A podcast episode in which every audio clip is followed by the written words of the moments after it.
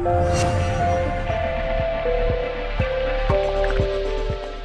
otec chcel pôvodne vytvoriť iba antibakteriálny, biologicky rozložiteľný čistiaci prostriedok bez syntetickej chémie. Rozmer rodinného biznisu s organickou kozmetikou nadobudol projekt potom, ako sa do otcovej vášne zapojila aj dcéra, ktorá sa už predtým zaujímala o vplyv prírodných olejov na ľudské telo. Dnes tu so mnou sedí v štúdiu táto dcéra Dominika Doniga Dobrý z deň. Malina Products. Dobrý deň. Ďakujem za pozvanie. Vy ste pôvodne speváčka a potom ste sa rozhodli stať podnikateľkou. Toto vás plakalo viac?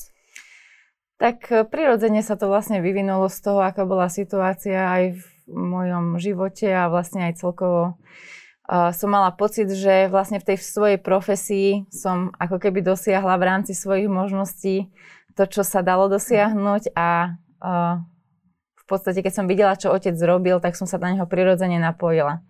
Ale on je tiež muzikant, on tiež je hudobník, vy ste taká hudobnícka rodina v podstate, čiže... Obaja za- rodičia, Mhm. pardon, obaja rodičia sú uh, vlastne muzikanti. Mama študovala husle v Žiline, aj otec, nám sa zoznámili, odtedy sú spolu. Mhm. A v podstate otec uh, nepôsobil priamo ako huslista, ako hudobník, ale uh, robil hudobnú režiu. Takže to bola jeho profesia. Mama zase hrala v štátnej opere, opere na husliach v Banskej Bystrici, ale momentálne obidvaja robia výrobu uh, našich produktov. Mhm. A vy ešte spievate? Ja nie, lebo nedá sa to skombinovať. Aha. Nech by človek akokoľvek chcel, tak sa nedá sedieť na dvoch stoličkách. Čiže otec je teraz tak trochu chemik, môžeme to tak nazvať, lebo to laboratórium alebo to, čo on vyrába, to je, to je chemický proces. O, je, aj keď sa robí vlastne s prírodnými Áno, áno. áno, zložkami, tak je to chemický proces. Mhm. Vy si ešte spomeniete dnes, že aká bola tá úvodná investícia do vášho podnikania? Viete aj konkrétne číslo možno povedať? No, čo sa týka otca, tak on v podstate začínal uh, vždycky zo svojich zdrojov. Čiže, čiže v podstate na začiatku tie, tie úvodné vstupné investície vždycky pokrýval zo svojich zdrojov a to boli väčšinou na tie suroviny, ktoré vlastne k- testoval. Ale taká prvá väčšia investícia, mm, tá bola vlastne do výrobnej haly a tá, je, tá bola teda 400 tisíc eur. A na to si teda čiastočne bral aj uh, pôžičku od banky. To je vlastne tá novinka, ktorú máte, no novinka, ak môžem povedať, dva roky ste spomínali, že No, dva roky máte tú výrobnú halu. Je to v Čechách. Áno, je to v obci Bránice pri Milevsku a to je o, v južných Čechách.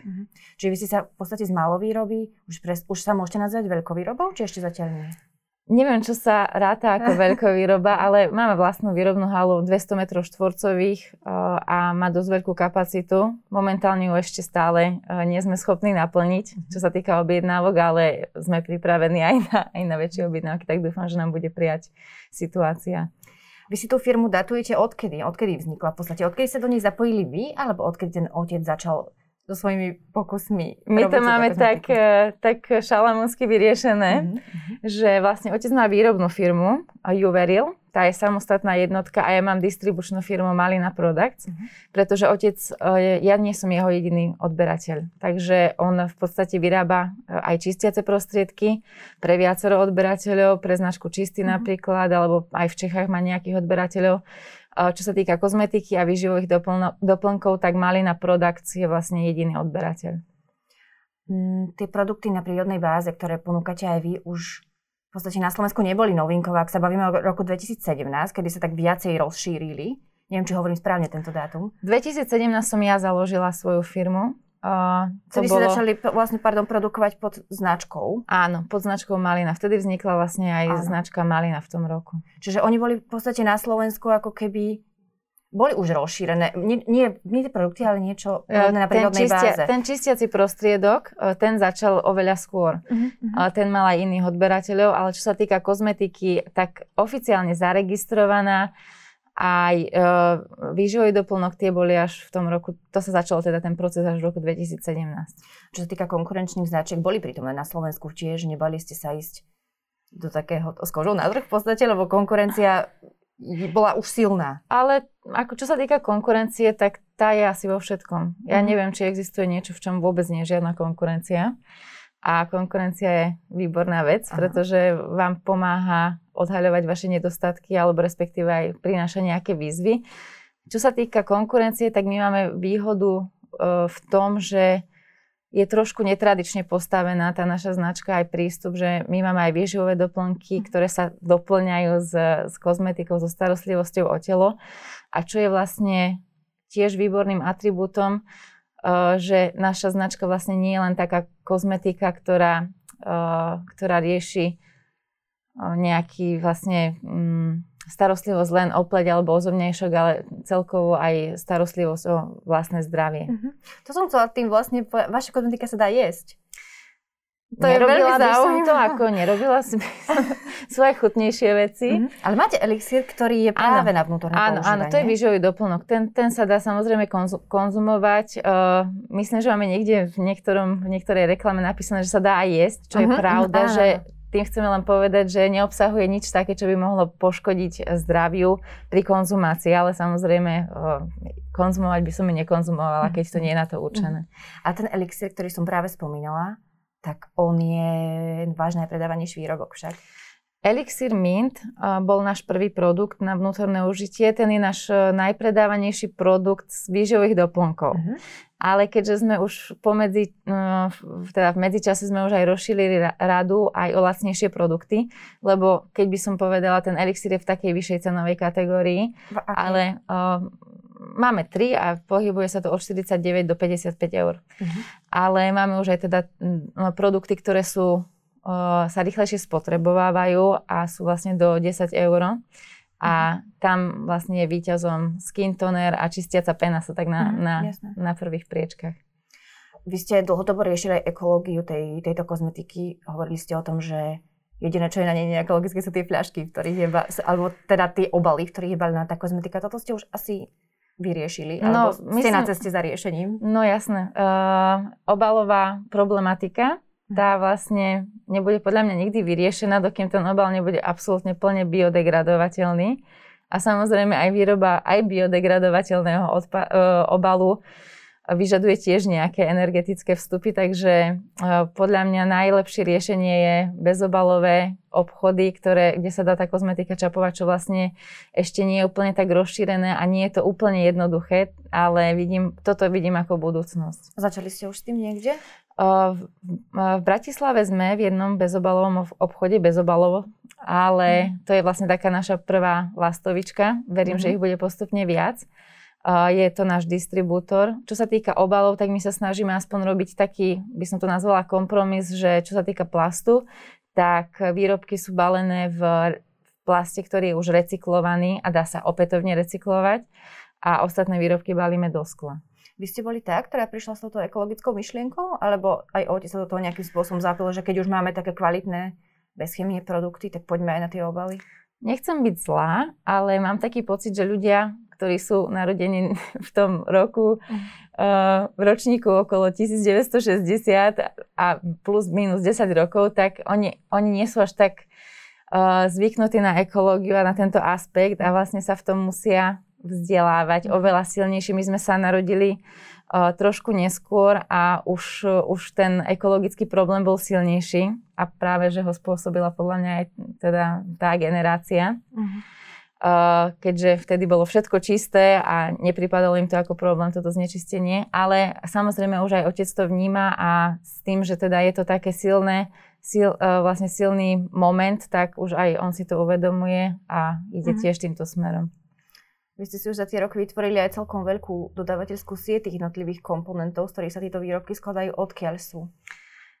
Tam sa taktiež snažíme dbať na to, aby sme vlastne tých dodávateľov mali z čo najbližšieho okolia.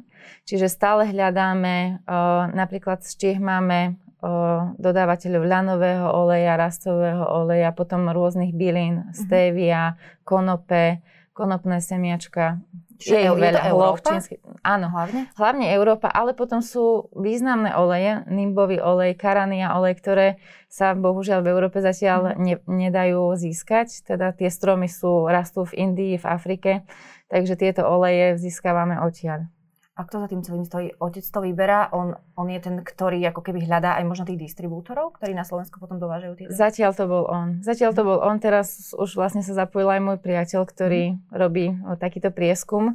ale ja sa snažím absolútne nezasahovať otcovi do toho procesu, len keď je napríklad nejaká, keď, uh, keď vlastne prinašame nový produkt a ja sa do toho vlastne zapájam z nejakého marketingového hľadiska, poviem, že čo zákazníci oceňujú, ale samozrejme my sa snažíme v prvom rade dbať na ten kvalitatívny a zdravotný aspekt toho produktu.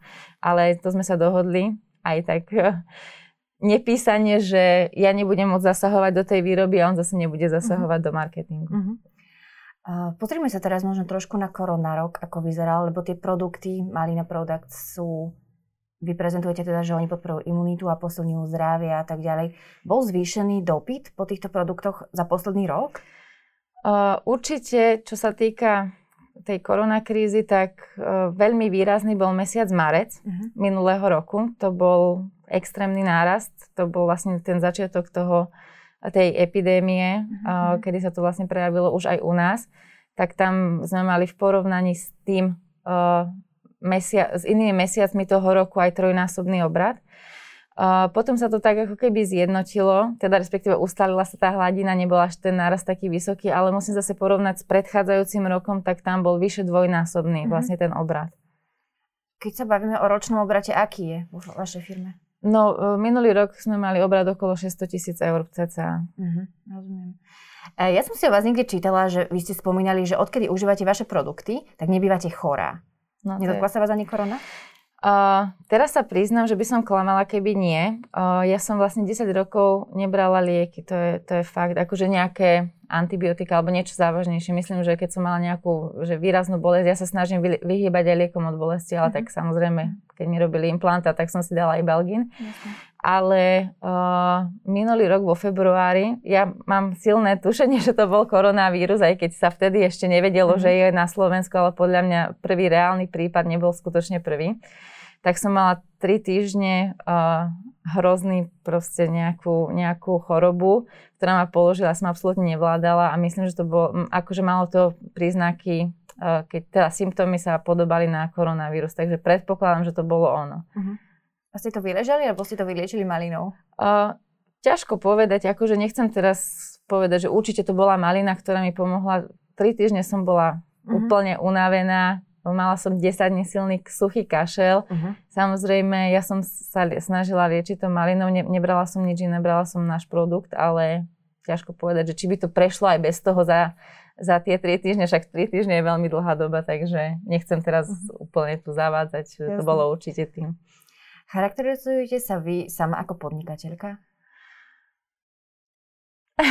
No, ja robím to, čo najlepšie viem. Momentálne je to, je to malina a snažím sa učiť za jazdy. Mm-hmm. Nikto učený z neba nespadol, tak asi pravdepodobne som podnikateľka. Mm-hmm.